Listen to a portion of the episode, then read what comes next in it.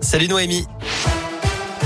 Salut Cyril, salut à tous. Côté trafic, pas de grosses perturbations à vous signaler pour l'instant dans l'agglomération lyonnaise. À la une, après les pizzas Buitoni et les œufs Kinder, des fromages au lait cru font l'objet d'un rappel pour un risque de contamination à la listeria.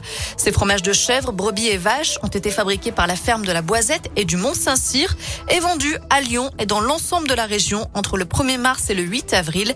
Ils ont été mis en vente notamment chez Attaque, euh, Bien, Maxi Marché, Intermarché, Leclerc, Super U-Express, Carrefour Market et des commerces de détail dans le Rhône. Toutes les infos sont sur l'appli Radescoop et notre site internet www.radescoop.com.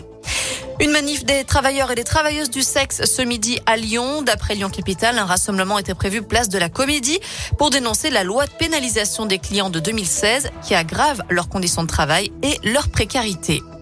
Une bonne nouvelle pour le Beaujolais. L'UNESCO a renouvelé le label Beaujolais Géoparc mondial pour les quatre prochaines années. Ce label a aussi été étendu aux trois communes du sud Beaujolais, l'Arbrel, Sarcey et Bully.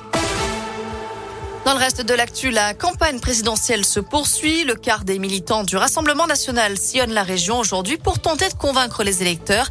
Il s'est arrêté ce matin sur le marché de Saint-Genis-Laval, près de Lyon. Quant aux électeurs de Jean-Luc Mélenchon, ils attendent des consignes pour le deuxième tour. Une grande consultation sur Internet est lancée. Les 315 000 militants de la France insoumise pourront répondre à la question suivante. Quelle position souhaitez-vous adopter pour le deuxième tour? Sont proposés l'abstention, le vote blanc et le vote Emmanuel Macron.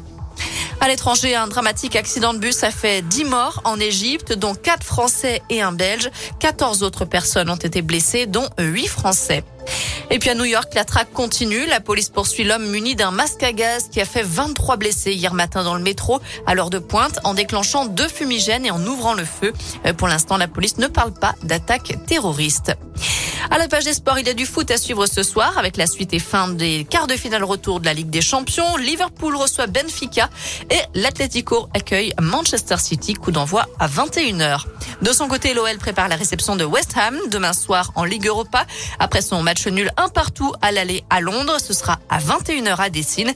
Un match considéré à haut risque. On le rappelle, le préfet du Rhône a pris un arrêté interdisant la circulation des supporters anglais, ne faisant pas partie de 2800 personnes ayant un billet dans le secteur visiteur. Enfin, la famille Taquin s'agrandit au parc animalier d'Auvergne. Deux bébés taquins de Michemi sont nés fin février. Il s'agit d'une espèce menacée d'extinction qui ressemble un peu au gnou africain.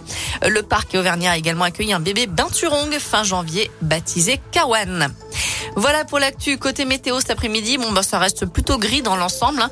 On aura quelques éclaircies, mais elles seront bien timides. Par contre, les températures sont tout à fait printanières, comprises entre 18 et 21 degrés à Lyon. Merci.